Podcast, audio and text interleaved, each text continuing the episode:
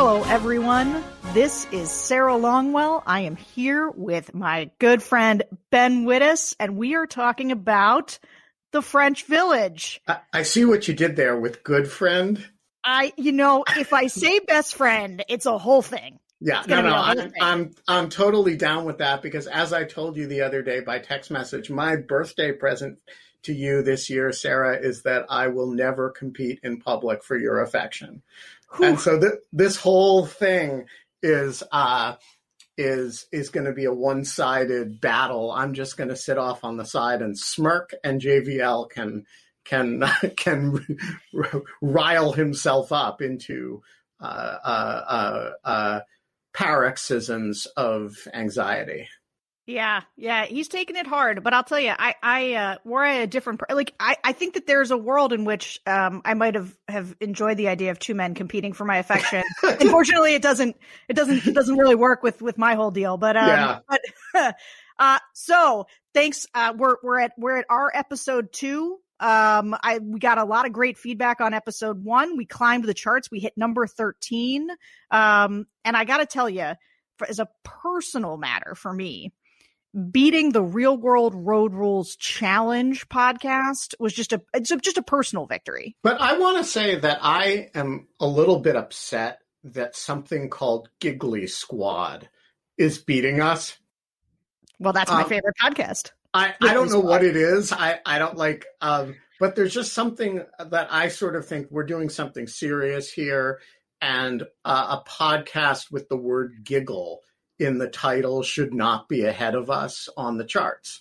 So everybody tell your friends about the podcast because um, uh, we got to get ahead of Giggly Squad. That's right. I would like to beat the Bridgerton podcast personally. Um, but, uh, but okay, but, but we're thrilled that it's been, that it was such an immediate, uh, hit. And, uh, today we are going to talk about, uh, we did, we did episodes one and two in the first podcast. We're going to do episodes three and four today. So I hope you guys are caught up. I know from a lot of the mail that I've been getting, people are racing ahead, which is fine. Um, so, Ben, just as a quick overarching take, what did you, how, how are you feeling about the show still? Are you more into it? What do you think?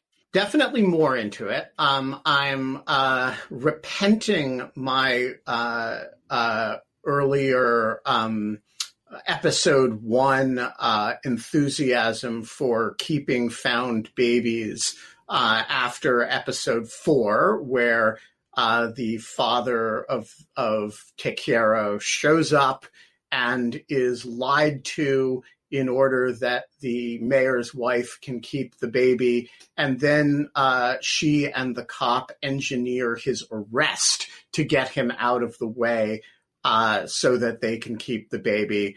Um, and so we've gone from the question of what to do with lost babies in war to how sh- how much how actively should we use the oppressive power of authoritarian states in order to keep unwanted parents away from their biological offspring. So I feel quite repentant about having uh, suggested that um, uh, at least while uh, the war is ongoing, hanging on to the baby whose parents, one of whom is dead and the other of whom is of unknown place, is not a bad thing to do.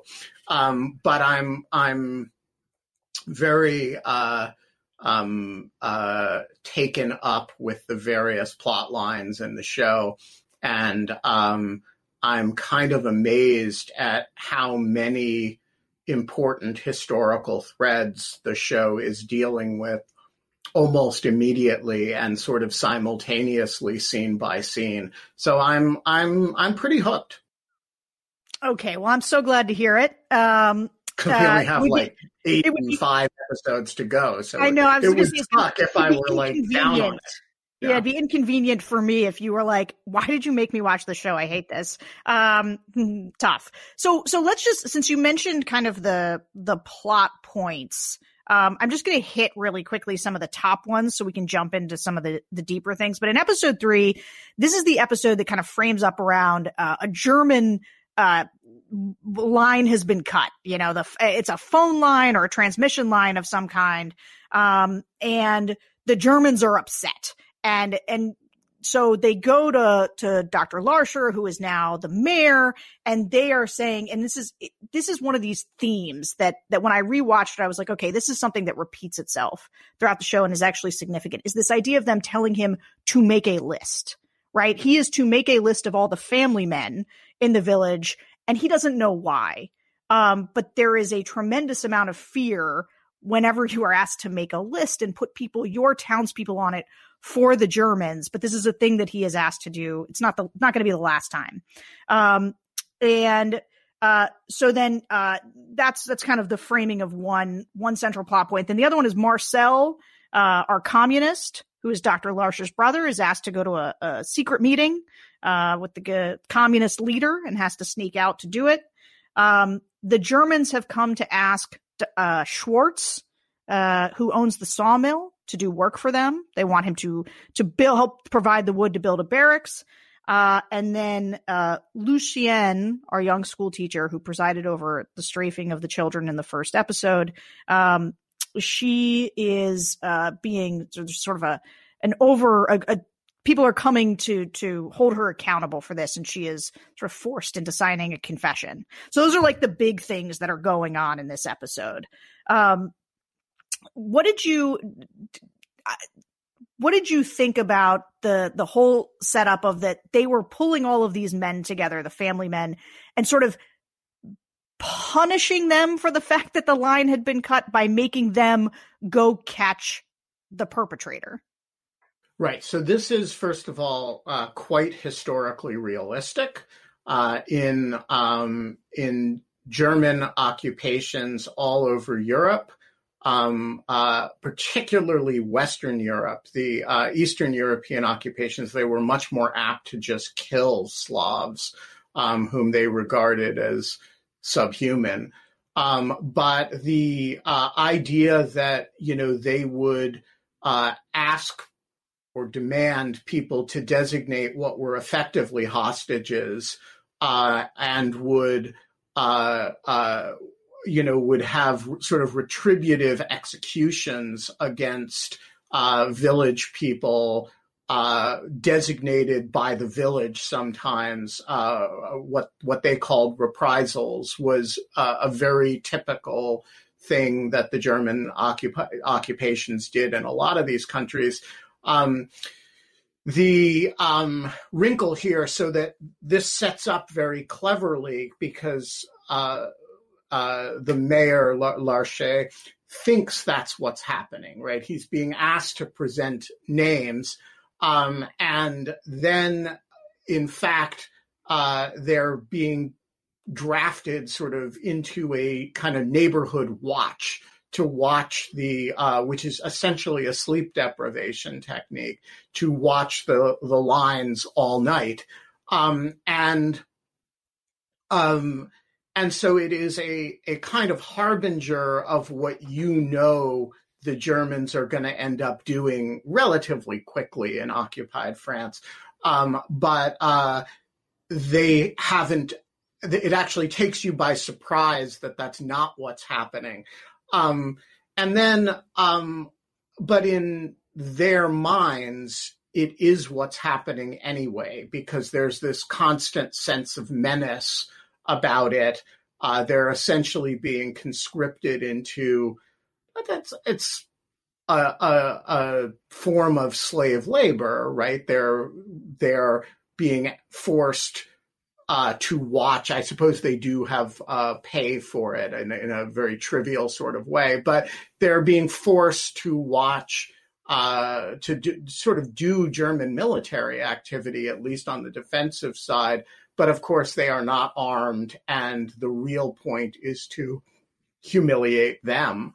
Um, uh, and and then, of course, the the the plot twist to it is that the actual uh, destruction of the of the telegraph line is in fact accidental by somebody who was just trying to steal a ham and was using the uh, tele uh, that line as a as a foothold for a way to get out of the of the school. And so the entire premise of both the Germans and the uh, the the French villagers, which is that somebody is engaged in sabotage, turns out to be wrong. It's just somebody engaged in, you know, stealing a ham.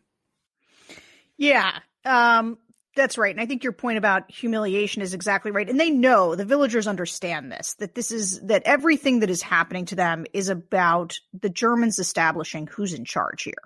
We are in charge here and we can make you do these things. Uh, but you can see the villagers kind of, and this is in these early episodes, what I find, um, I think menacing was the word used is, is that these are people who don't know exactly where it's going. And so they are trying to figure out in real time how to handle each of these things. So, for example, Dr. Larcher, you learn something about him when he makes this first list because he puts himself on it. He puts himself on it, but he leaves his brother off of it. And so, in doing those things, you know that he is both trying, he is both worried that it could be something very serious and therefore he won't put his brother on it but he is willing to put himself on it and to go into it with everybody else, um, as well as the chief of police. Um, and the there's this this moment when the German, um, I guess I don't know what his rank would be, but the but the the commander who's overseeing all of this sees that Dr. Larcher has put himself on the list and is very startled by that idea that the two men he's dealing with as his emissaries between the Germans and the town would put themselves on the list is a is like a shocking thing to him. Well, and and he's I think impressed by it. He yeah. um he, you know this is where 19th century honor culture um of a type that really does not survive World War II has little moments, right, where um you know, the mayor of the town, you know, understanding that you might be taking civilians says, first me.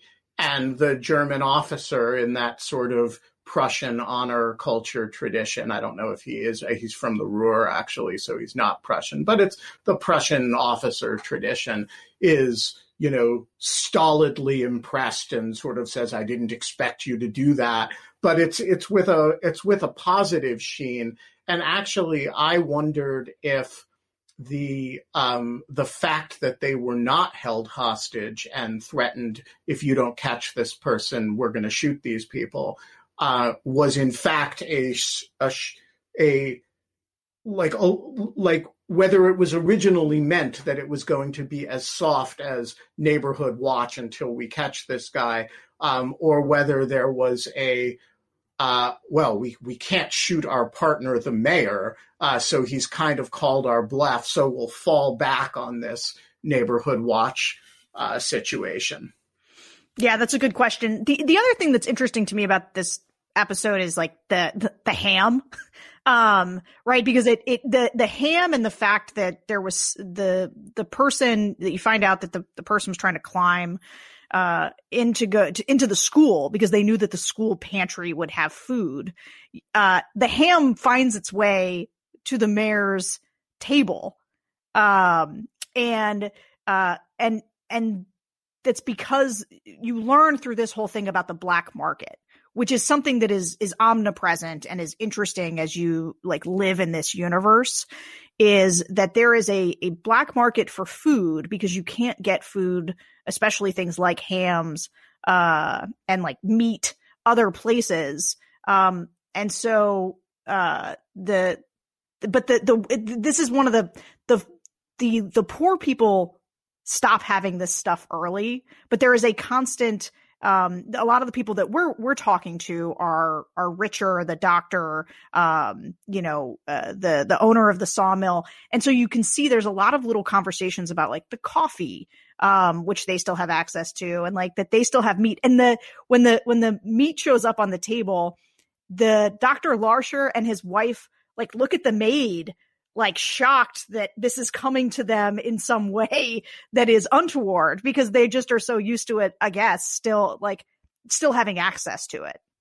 Yeah, and actually the coffee example is a really interesting one because with the coffee, uh, which I don't think shows up until episode four, uh, the some I forget who congratulates the uh, Larcher's wife on the coffee, and she uh, explains that it's actually not coffee; it's made from barley. And so you see in the in the um, uh, you know they go from sort of in episode three having coffee to episode four, which is a month or so later, having um, a coffee substitute that is novel enough that they're explaining it to one another. Um, and I think the the uh, that sort of picture of adaptation and also of privilege, right? That rather than simply understanding that you now do without it, they're uh, they have servants who are uh, like figuring out how to make coffee substitute out of barley is uh, is a very interesting social portrait. Yeah. Um, so I want to talk about Marcel's meeting with the communists because uh, I think this was an this was I it was an, there's a really interesting exchange right? So he's told uh, through a channel that he's got to you know he's given a code and he needs to sneak out past the curfew to go meet with this leader of the Communist Party. Um, and so he goes and he meets them. Guy doesn't doesn't really participate in the whole code thing um, and is late uh, but the the thing that struck me and I'm interested in what you think about this is that Marcel at some point, I can't remember what he says, but he expresses an independent thought of some kind or, or questions uh, what he's being asked to do. And he is told in no uncertain terms that he is not allowed to question the party. Um, and what's interesting to me is that Marcel is very clearly somebody who is willing to be counter culture to what's going on in France, and he's he's he's uh, attracted to you know different ideas. But he's seen he is immediately uh, falls back in line when told by a party leader that he is not allowed to question the party. Yeah, so there are so many interesting things about that scene. Um, that is, first of all, completely accurate. This is um, the height of Stalinism, pre pre war Stalinism. Uh, Stalin has just, over the course of the 30s, finished uh, essentially decimating the senior ranks of the Red Army. I mean, he killed just an, the entire senior officer corps, um, uh, which positions him rather badly for suddenly having to fight, you know, the Wehrmacht, which is only a few months off at this point. Um, so um, the degree of party discipline in, in the Communist Party uh, uh, was extreme. And it was always uh, the closer you were to the actual Soviet Union, the more at the point of a gun it was. But there was always a a, a very very strong degree of of sort of understanding that the the party enforced its will by force, and and you know this was a um, uh, this was, you know, no joke. And, you know, uh, millions and millions of Ukrainians only a few years earlier had been starved to death, right, over forced collectivization. And so there's a, you know, uh, we, we, it is easy in this period to forget how malevolent a force the Soviet Communist Party was, even in this period of time, but it really was. And, the French Communist Party answered directly to Moscow. Um, uh, so it's a, I, mean, it's that is quite accurate. So I thought the really interesting thing about this scene is when Marcel is the subject that they're disagreeing about, which is Marcel's instinct that they should be resisting the German army. And he is told not to do that and that they don't have a problem with the Germans. Um, the Germans are, uh, you know, mostly just workers like us. Uh, they have a problem with the Nazis, um, and um, but that it is not, you know, time for the uprising, and that that this is, uh, you know, between the capitalist powers, or the fascist, from their point of view, capitalism and fascism were hardly distinct, right? But between the Western non communist powers, Germany and France, they don't have a dog in that fight. And this is a, uh, um, a really interesting and again quite accurate account of where the party was at this point, because this is the period of the Nazi Soviet pact. Uh, and for those who, who don't remember this, right before um, uh, the Eastern, right before uh, World War II begins, in fact, days before, uh, the Germans and the Nazis sign an agreement, uh, sometimes called the Nazi Soviet Pact, sometimes called the Molotov Ribbentrop Pact, sometimes called the Hitler Stalin Pact. Uh, and this basically carves up Poland and it creates a temporary alliance between the Soviet Union and the Nazis that only breaks down when the Nazis invade Russia some months after this into 1941, June, I believe June of 41. Um, and so we're now in the fall of 40. And so when the Germans sweep over over France, the Russians are, you know, they're supplying them all kinds of stuff. There's, and so the Communist Party in France goes from radically anti-fascist in, uh, in over the course of the 30s up through Munich in 38 to just kind of uh, tolerant of almost anything that the Nazis uh, were doing because that was the posture of the Soviet Union. And so you see this in this little, and by the way, there is a raging debate to this day between Marxist historians in France and all other historians in France about when the party actually began resistance um, and whether there was any organized not communist resistance activity prior to the Soviet, uh, the opening of the Eastern Front in in in um, in 41 and the the communists have lost that debate. I mean, it, it, there really wasn't. The party stood down on Moscow's instructions against the Nazis. And so what you're seeing in that scene is this, this little portrait of that where somebody who's been sort of suckled at the, the milk of anti-fascism and thinks of communism as the bulwark, so to speak, against fascism, um, you know, says, hey, shouldn't we be like fucking blowing these people up or doing something? And gets like dressed down by the party, which is in bed with the Nazis for a few more months to the everlasting embarrassment of the party subsequently, both in France and elsewhere. Um, and so this is the period in which, you know, when people forget this, but when the Germans invade Poland starting World War II in, in Europe, the Russians invade Poland from the other side and they, you know, they carve up Poland. We think of it as the German invasion of Poland, but it's also the Russian invasion of Poland. And they, they go to predetermined lines, uh, uh, because that was what they agreed to do. The pact was like, we will, uh, we will, you know, carve up Poland and share it which and that lasted until the Germans, uh, you know, invaded Russia itself.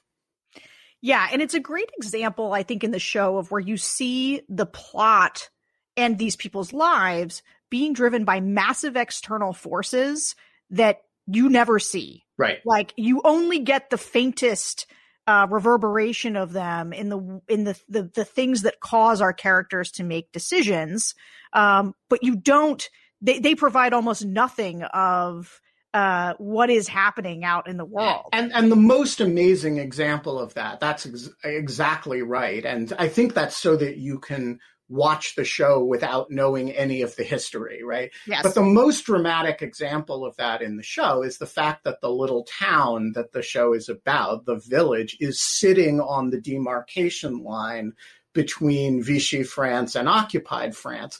And so you know, it's like a like they never discuss it. Here's where the occupied zone begins. Here's where it ends.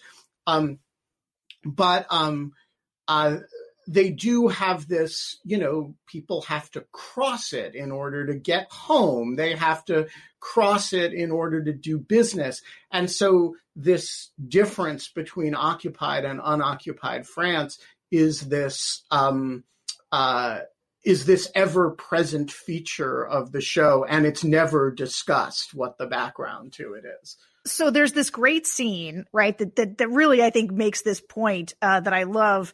Where um, okay, so so one of the plot points here is that uh, in in in episode three, Marie gets a telegram uh, delivered by Schwartz that say um, that her husband has been killed in the war. Um, Lorraine is his name. Uh, and, uh, but by episode four, uh, he shows back up. Uh, he shows up, he's alive, and, uh, he goes to Schwartz's sawmill. Um, and he needs to get over this bridge. And this bridge is everything in this show. Like this bridge, because it is the demarcation line. And so, so much takes place on the bridge.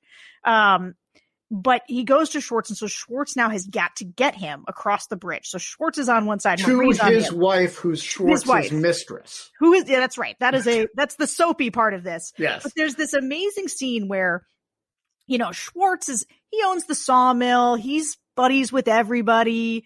Um, he's the kind of guy who can help a man while he's sleeping with his wife. Uh, and and so he he they this tell a lie. Yeah, they tell a lie to the German guard, right? So there's a German guard on one side that they have to lie to. Um, and he, and Schwartz says, I am taking this man. He's my, he, he works for me and the commander needs me to do something with the wood. And so I've got to take this guy across and it's a bone of contention, but ultimately he is allowed to pass. And then he drives 12 feet where he gets to the French side and he leans out the window to the French guard and says, I've got a, I've got a a, a, a French soldier here who's deserted. And the and the guy, uh, the the French um, guard salutes him and says, "Welcome home, sir," and like kind of you know whatever. And it's just that that twelve feet is planetary in the difference in their worlds, and that's what they're navigating. Right, and you know, in some ways, that distinction was planetary in the sense of whether you're dealing with German soldiers or not on a day to day basis. In some ways, it was not planetary because, you know, occupied France, even unoccupied France, was ruled by Vichy, and and they were, you know, a fascist collaborationist government. And so, you know, the question of um, like living in Vichy France was no bargain either, but the entities that you were dealing with was were French authorities, not German soldiers, on a, a, as a general matter. That's right. Um, that's right. So I, I want to talk just because uh, there's this spans a little bit of um, season season three and or, or episode three and four, but uh, specifically the what's going on at the school with Lucienne um, and and her her boss, Mrs. Morhange, who's the head of the school. So these guys come and uh and and they basically like they they are you you they like browbeat her into um into signing a confession essentially that it was her fault taking responsibility and her job's on the line and it's funny because it seems sort of um small beer compared to what's going on in the broader world. But for Lucienne, who is a very young woman, I'd say she's 22 years old, max. Um, you know, her job is, is everything and she's very sort of self-centered. Um, but there's this moment where, uh, Morhange is in the room kind of trying to protect her from these men who are questioning her and just being a, a like a parental figure or a, you know, somebody who knows what they're doing. And the men sort of cavalierly ask Mrs. Morhange if she's Jewish. And it's just kind of thrown in there. And she says she's a little taken aback, but not, she says yes, um, because she's neither, she doesn't think that that's like a, a strange thing to admit to. There's no, um, but what did you, did you have any reaction to that scene? Yeah. So I misread that scene entirely. Um, I thought that the what it was setting up was their attempts to neutralize her in defense of the junior teacher whose name I can't remember. Um, and by Lucienne. Lucienne, sorry. uh, by by saying "Watch it, Jew," um, uh, because this is a woman who's you know uh, she's pretty blasé about it so far, but she is a Jew living under Nazi occupation. She is not in the free zone, you know, in the Vichy zone, which of course doesn't turn out to be any bargain either for Jews. But leave that aside for now. She's living in a town occupied by the Nazis. And so, you know, she's trying to be help her uh, her protege defend herself against. And by the way, Lucienne should be accountable for. She takes kids on a field trip, you know, while the German army is rolling in, and and two of them or three of them get killed by a plane. I mean, Lucienne is, has has some stuff to answer for, but um, the the but this is I thought what was going on was that this was a brushback pitch to uh, Mrs. Morhange. You know, uh, you know, watch it, Jew. Don't you know? Don't don't stick your neck out um, you know, there are Nazis outside. Um, it turns out, of course, that that's not what's going on. What's actually going on, and let's uh, do a little bit of Vichy history here. So the Vichy regime uh, took very little time to begin passing anti-Semitic laws, uh, and this uh, this incident in the show takes place in October of 1940, I believe, uh, the first Jewish status laws in Vichy were promulgated uh, under Petain's signature on the 3rd of October 1940. And as the show reflects, they uh, kicked all the Jews out of the army. Uh, uh, they forbid Jews from being in the press, uh, members of, of journalists, and importantly, for this purpose, the civil service, which includes the National Teaching Corps. And so this is, you know, they come here to investigate a strafing kids incident where a junior teacher does something genuinely irresponsible. And uh, what they've act, what they actually managed to do is identify the Jew, who then in episode four gets a letter dismissing her, and we all think it's going to be the letter dismissing Lucienne for you know getting her kids killed. Um, but it's uh, actually a letter dismissing Mrs. Morhange. And um, so this is, again, a real historical event.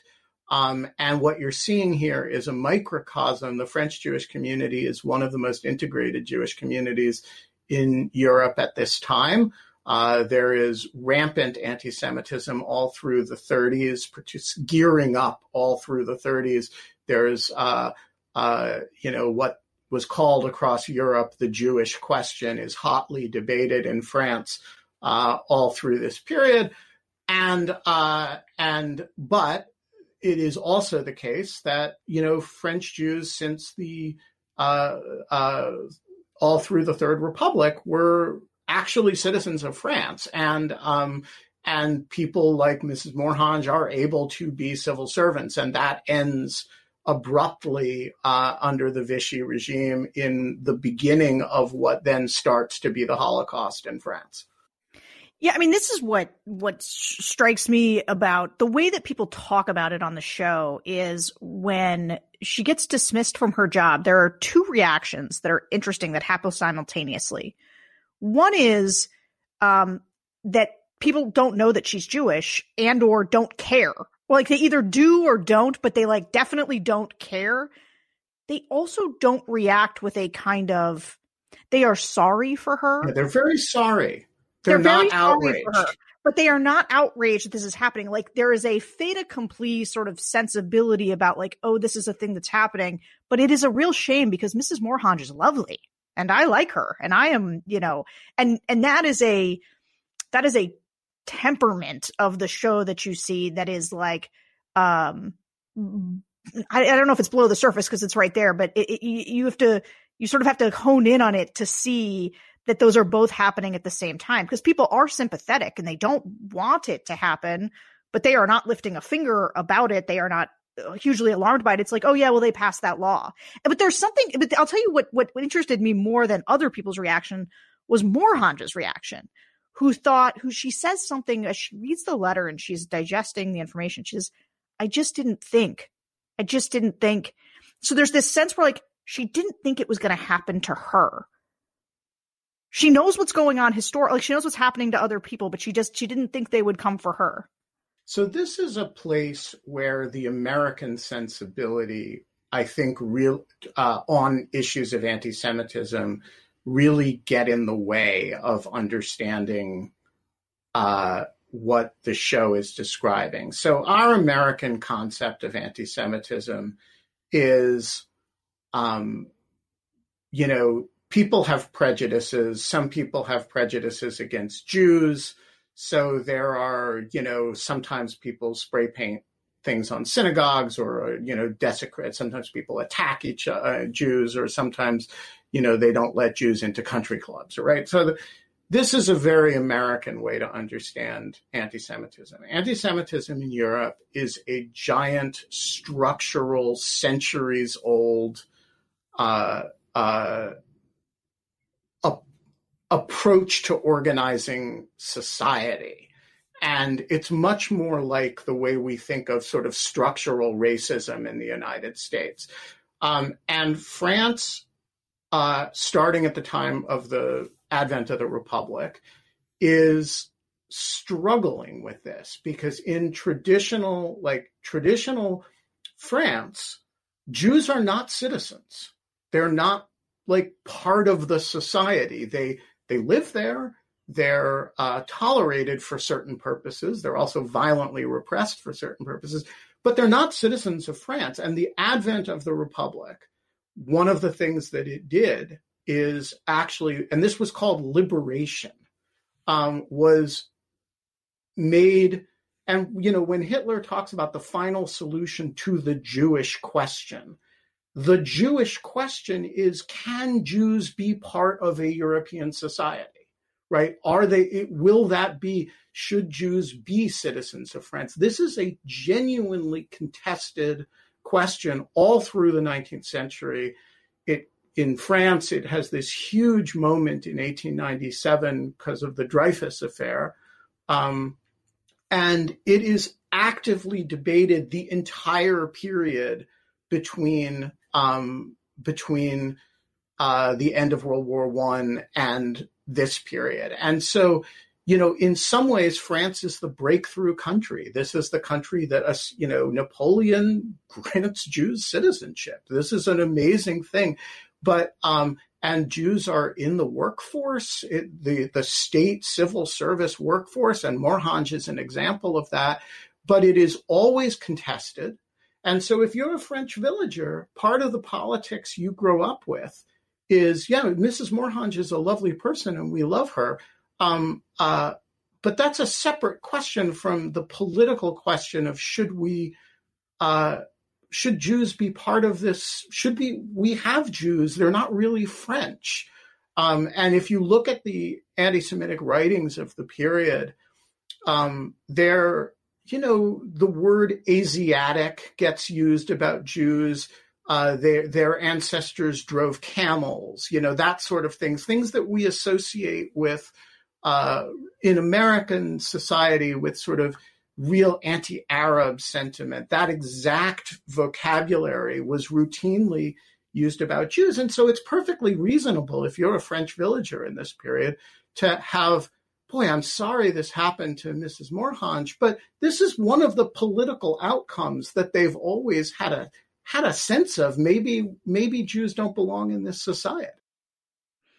Yeah, and it's it well, so it's interesting that idea of French identity too comes up in other ways. And so in these two episodes, you, you there's two instances in which Marchetti especially um you know talks about well they're not French. They're foreign as a as a means for why um they don't deserve kind of justice uh, or the truth to be so so this is the case where it turns out that um, there is a janitor at the school of of for me indeterminate uh, Czech or Polish, right? Yeah, because he's clearly he's speaking in the subtitles. He's speaking broken French mm-hmm. uh, to them, um, and they kind of they, and his name they, is Marek. Marek, is, that's which, right. Which is a, I, I, suppose can be can I would think of it as no as probably Polish, but could be Czech as well.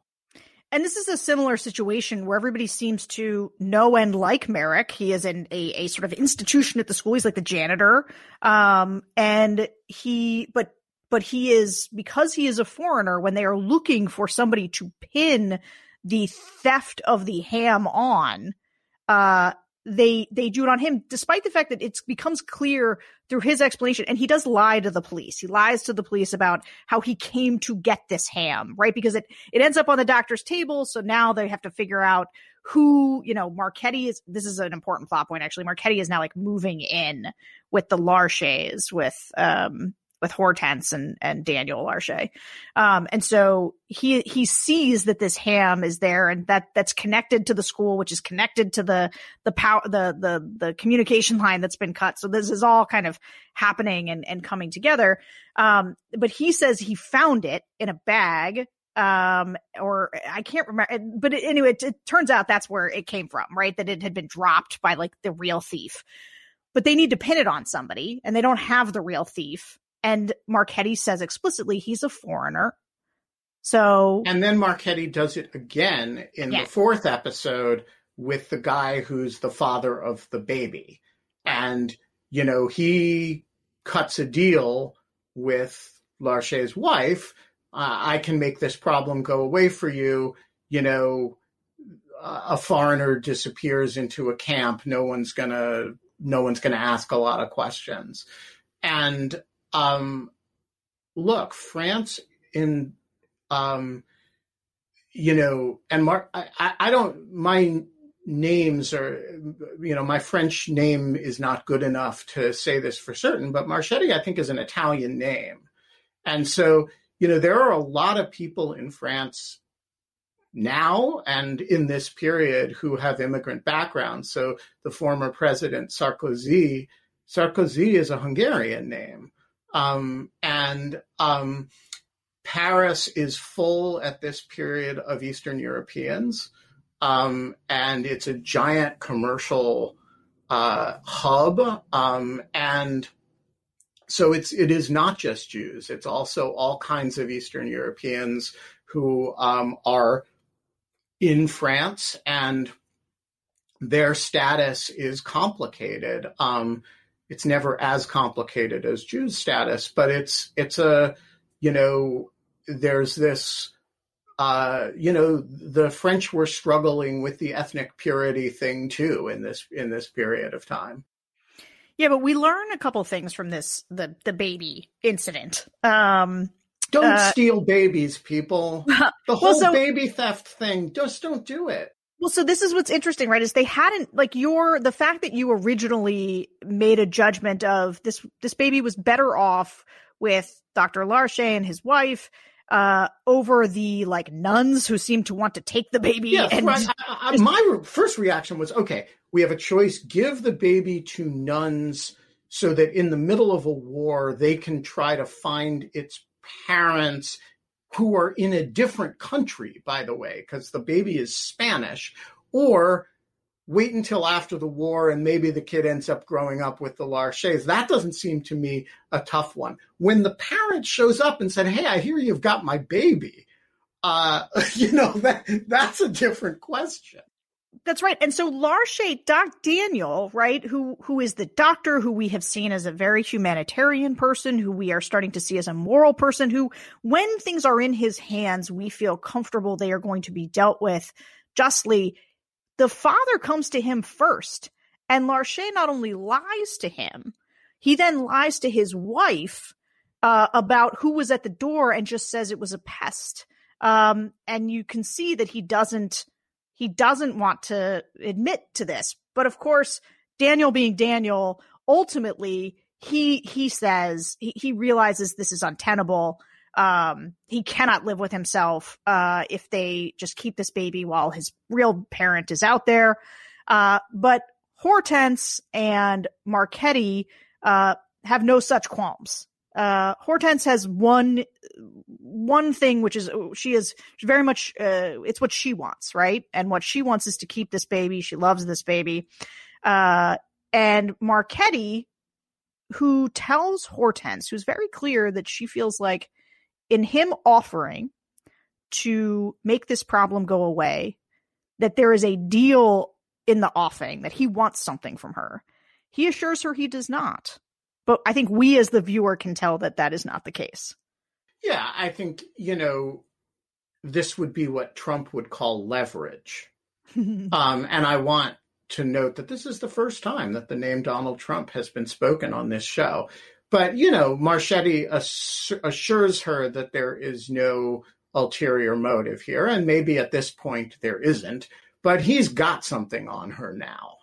Uh, and, you know, you kind of know in that way that we all know how plots work that that she has not heard the end of the stealing babies issue, and that at least one person in the world, who, by the way, is a cop, uh, uh, knows her secret. That's right. Uh, and I would say that it's also clear to us, just as people who view things or as human beings, that Marchetti seems to like her. You know, he seems to to find her, and she is she is a uh, she's a throughout the a show not, a, much, a not forty five year old redhead. Yeah, I mean she is she's she's not a she's not a bad looking lady. Right. Uh and and and sought much sought after, I think, on the on the show. But um so so we learn we learn here three things. Daniel ultimately comes around to do the right thing, uh, but was conflicted about it. Marchetti uses the information as leverage and could care less about who the dad is because he's a foreigner and who cares. Uh, and that Hortense is uh, like adroit at navigating like she understands the social um she understands the leverage piece. She's aware of it. She calls it out. Uh but she is also fine going along with it. She is looking for her answer. And that when daniel comes back she then lies to him about the fact that they have that the whole thing was a misunderstanding a mistake we can keep this baby it's all great uh and Marchetti now lives with them. So you can see how this is shaping up to be a, a complicated thing. But hey, I want to jump to um, uh, the major plot point of of episode four uh, because I have some questions about it. So a the guy, British parachutist. The Brit, well, so so they keep calling him English. Uh, and so this, this, this a parachute, you see it's coming down and there's this through the whole, through this, through the whole two episodes, there's a guy of like indeterminate like a soldier he he he actually he's in the early episodes because he finds marcel wandering around. This is a guy who we do not know if he is a good guy or a bad guy. We don't know what he's doing there. He seems to have been a soldier. They keep panning to his tattoos crazy. he does. He seems he seems off um but we're still not sure like what his deal is um he is taking Jews are he is taking some a family of Jewish people to uh, ostensibly help them cross. Right, he's acting like a coyote of some kind. They get to some part in the journey, and uh, he asks for the money. They don't have all the money, and so he says no. And while they're bartering, he sees this this parachute coming down, and he immediately cuts off the deal and there's something about seeing the parachute. and we never find out what happens to the Jewish families. Uh, at least we do not. not. At least not, not, in this episode. Not in this episode. Um, but what is interesting to me, right? So this, they, he goes and he finds the soldier, cuts him down off of his parachute, and is deeply invested in helping him. And the guy's now, been shot and is in bad, bad shape. Bad, bad shape. So when they take him and they, he starts to um, help him. So then, so well, so then this guy goes to the road and then holds up Schwartz and Marie, who are coming back from a rendezvous at gunpoint, gets them out of the car, takes them to the soldier, and, you know, is like, you have to help me help him. Number one, when that guy talks, the soldier, very, which he only says a few words the whole thing because he's badly injured, but when he talks, he sounds American to me, number one. Um, number two, uh, I can never ever ascertain the motive for why this guy wants to help this person so badly, why it's so important to him. Do you have any guesses on that? I don't. It's always been my, my assumption is we're going to learn something about him and what his origin story is in future episodes, who he is and what his uh, what his motivations are, um, and why he is invested in protecting this guy, but has no investment in beyond the financial investment, which he abandons in the family, um, uh, I don't have any insight into. I was also a little confused by the accent of the of the injured parachutist, but he cannot be American. The yeah, tell me why. So the Americans are not yet in the war. The Americans don't enter the war until uh, December of 41, so it's more than a year off. Um, this is the period in which, you know, um, in your in your capacity as a as a daughter of a British person, this is the period where England stood alone, right? Um, and you know the the French are knocked out of the war shockingly quickly. Uh, the British have evacuated a whole bunch of British troops from Dunkirk. The Battle of Britain is, you know, they're getting, uh, and uh, I, I, don't remember when the Battle of Britain starts, but this is the period when when Britain is really on her own.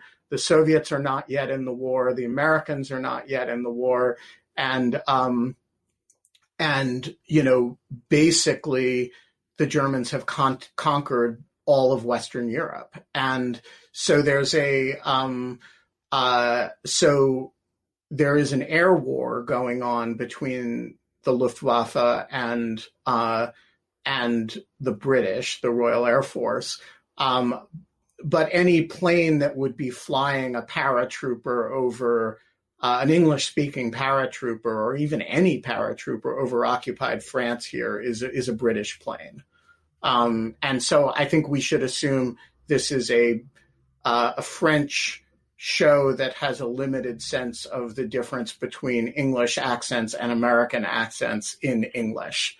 So I, I, I know from watching, be- no, I know from watching the whole thing that that's not really true. That that's not quite true. But uh, I I I just thought maybe you were going to tell me that there was like I don't know, some some uh, limited thing Americans could have been doing that would have made this. Uh, no, this is not, before even lend lease. Like this is before the U.S. is sort of quietly. Um, I, I, mean, this is really still early in the war, and you know the the um, uh, the British are the the U.S. is is neutral. Uh, what about Canadian? U- Canadian Canadian? Yes. Uh, I don't remember when Canada officially, but can, you could imagine Canadians serving in the Royal Air Force. I don't know that history at all. That's plausible, I suppose. Um, but you'd have to ask somebody who knows Canadian World War II history uh, mm-hmm. about that because I don't know anything about it. Yeah, I just it, to me it was both the accent, but also like it's kind of he's kind of like a big beefy guy and because they have to carry him around because he's injured you're like aware of how big he is and so like i'm not saying you can't have big beefy british people but like every time you see them portrayed like this guy just looks more uh closer to an american which canadians would be yeah it's i i i don't know the answer on the canadian side um i think he um well the best hypothesis that i could give you is that he's a he's a he's a he's supposed to be British, whether yeah. and the accent simply doesn't work. well, in any event, um, I remembered as I watched it the second time, I remembered being confused about it the first time. I was again confused by it and couldn't quite place it. And and I I'm excited to watch the next couple episodes because I can't. I'm not sure we get an answer to why this guy, this other guy, who I think, based on certain other conversations, is actually and and he makes an admission when he's left alone, he finally lets Marie go look for help. Um, that he killed his wife's killed lover. His wife's lover, and I think maybe his wife. Uh, it's he. Somebody just says the screaming got to be too much, and then it's unclear what happened there. But there's a separate conversation happening between Marchetti, uh, and we see this guy, this this. Um, I think he licking a marmalade wrapper at some point. So I think that this guy is the and we also see that he's held in in prison. He's in the jail at one point and he is let go once they have Marek because they realize that that might actually be their guy. So and and they also and have he's a, French, which Marek French. is not, and this is another.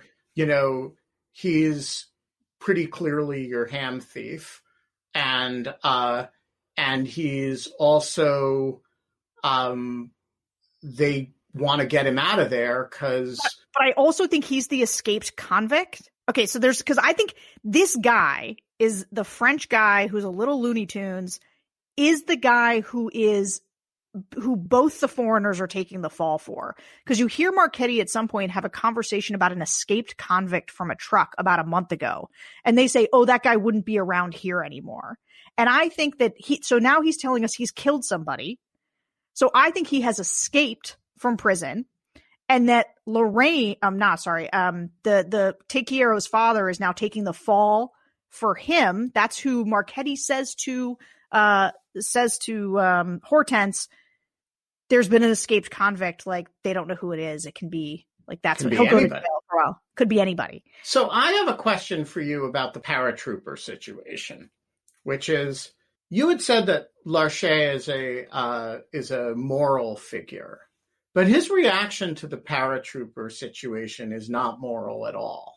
His reaction is, I thought, quite amoral, which is Marie brings him sort of under false pretenses to give this guy medical aid, which of course turns out to be uh, too little, too late because the guy is gone and dead. Um, but um, when the doctor realizes what's happening, he doesn't say, "Oh, this is important. It's uh, we got to keep this quiet." He says, "You know, why are you doing this? The war is over." And he has now, which is a really interesting thing, because of course, to go back to the point we were discussing last week, they don't know that they're at the beginning of the occupation, right? They think they're at the end of the war, that they just fought a war, they lost, and uh, the Germans are here for a little while. Um, but he does not look at the British paratrooper and say, this guy's fighting on the same side of the war as we are. He looks at the British paratrooper and says, we don't have a dog in this fight anymore. And I think that's like, first of all, super interesting, um, just as a a reflection of the way people probably may have appreciated things at the time. But secondly, it's not moral. He doesn't look at it and say, "Hey, we're we're knocked out of the fight, but the British are still, you know, still carrying the flame. We got to help this guy." And so I, I was wondering how that squares with your, uh, you know, moral mayor thesis. Yeah. Well, so uh, you know, I, making the the moral judgment, I guess, is um is something that should be left for much later. Uh, because I think that as we judge these people, ultimately you judge them in the aggregate of what you see them do throughout this entire period. Um, I would say that generally when we look at Daniel, though, in the show, uh, we look to him as somebody who is um, a decent person who wants to do, who's constantly trying to do the right thing. And I think we trust that he is not a bad character, that he's not trying to hurt anyone. But there is apps. This is one of the first times that you see Daniel's, um, hey, I don't want to be involved. Like, don't involve me. Like, he wants to, when he is told that there is a hurt person, his instinct is to go help the hurt person because he's a doctor and this is what drives him. He is a humanist.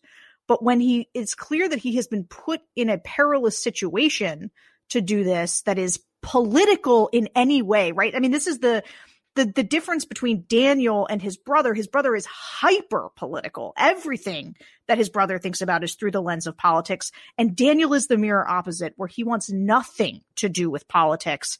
And there is a point, right? And I think this is one of the ways in which it reflects our current political culture, where trying to maintain neutrality at a moment of moral urgency becomes a problem, makes you not a good person or can make you not a good person uh, when you just want to stay out of it. And I know lots of people in this moment or in the last few years who have wanted to say, Hey, I'm just over here maintaining my principles and, and I'm going to adhere to that. That doesn't mean that I need to join potentially with a different political party to help beat back these forces that, yes, I acknowledge are horrible. Um, but, but, you know, the, even if it means I might not get my judges. That's right. That's right. That's right. And so, so Daniel's apolitical neutrality is an incredibly interesting um, thing throughout the show, and it is in that conversation you see some of the first elements of it. Um, hey, we're starting to get close to time, and I just want to throw a couple other things at you um, that are kind of observations. So one is so this is obviously a television show that has a lot of soapy elements to it too, right? So there's um there are a lot of lot of lot of affairs going on, people getting smitten with each other. But I wanted to say that one of the things that I liked about the show, as someone who doesn't love soapy shows myself, is that the things that in like a soap opera would be absurd, like a person presumed dead showing up alive, um, and would make you be like, I can't willingly, sus- would make someone like me be like, I can't willingly suspend my disbelief for this. The, the context of the war makes the idea that like, uh, taking a baby and wanting to keep it, um, you know, that Schwartz and Marie would be having an affair, uh, that her husband, who presumed dead, shows up again. Those seem like Totally, totally, believable. plausible, totally, believable now. So the number of displaced people during World War II, it was literally in the tens of millions. Um, and the number was so vast that there are, uh, that, you know, people had no idea for years whether spouses, brothers, sisters, children were still alive or not.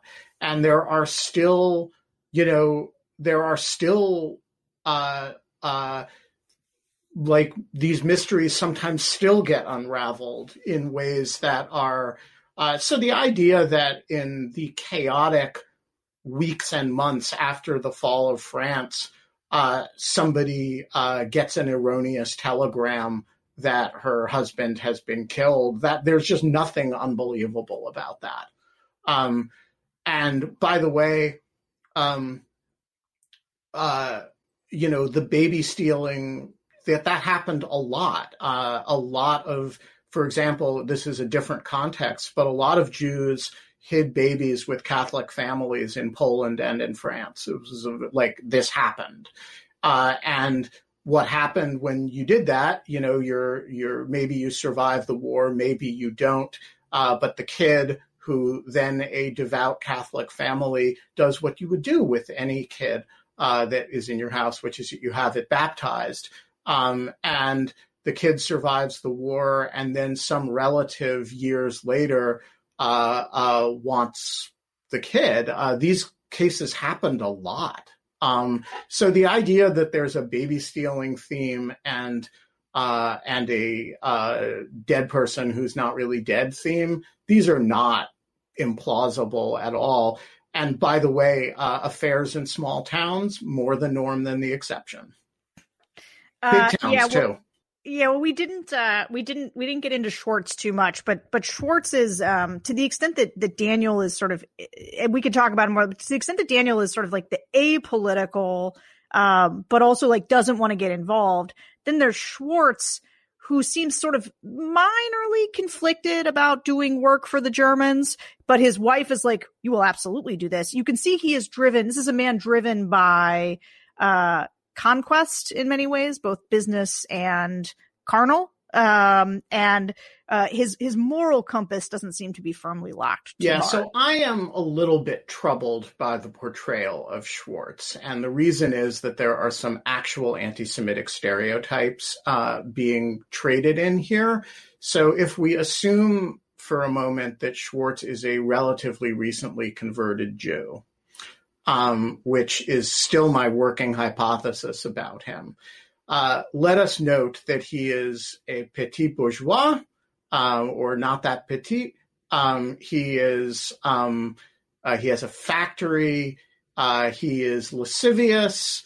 Uh, he will do business with anybody to make a buck, uh, and he's not really very scrupulous.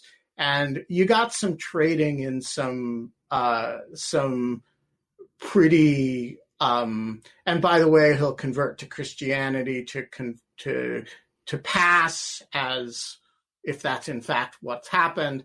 And so I actually find his character a little bit troubling. And by the way, uh, he lusts after the married pure French girl, um, which is, of course, another um, uh, you know the the Jews Jews they're they're they're coming for your Aryan daughters thing.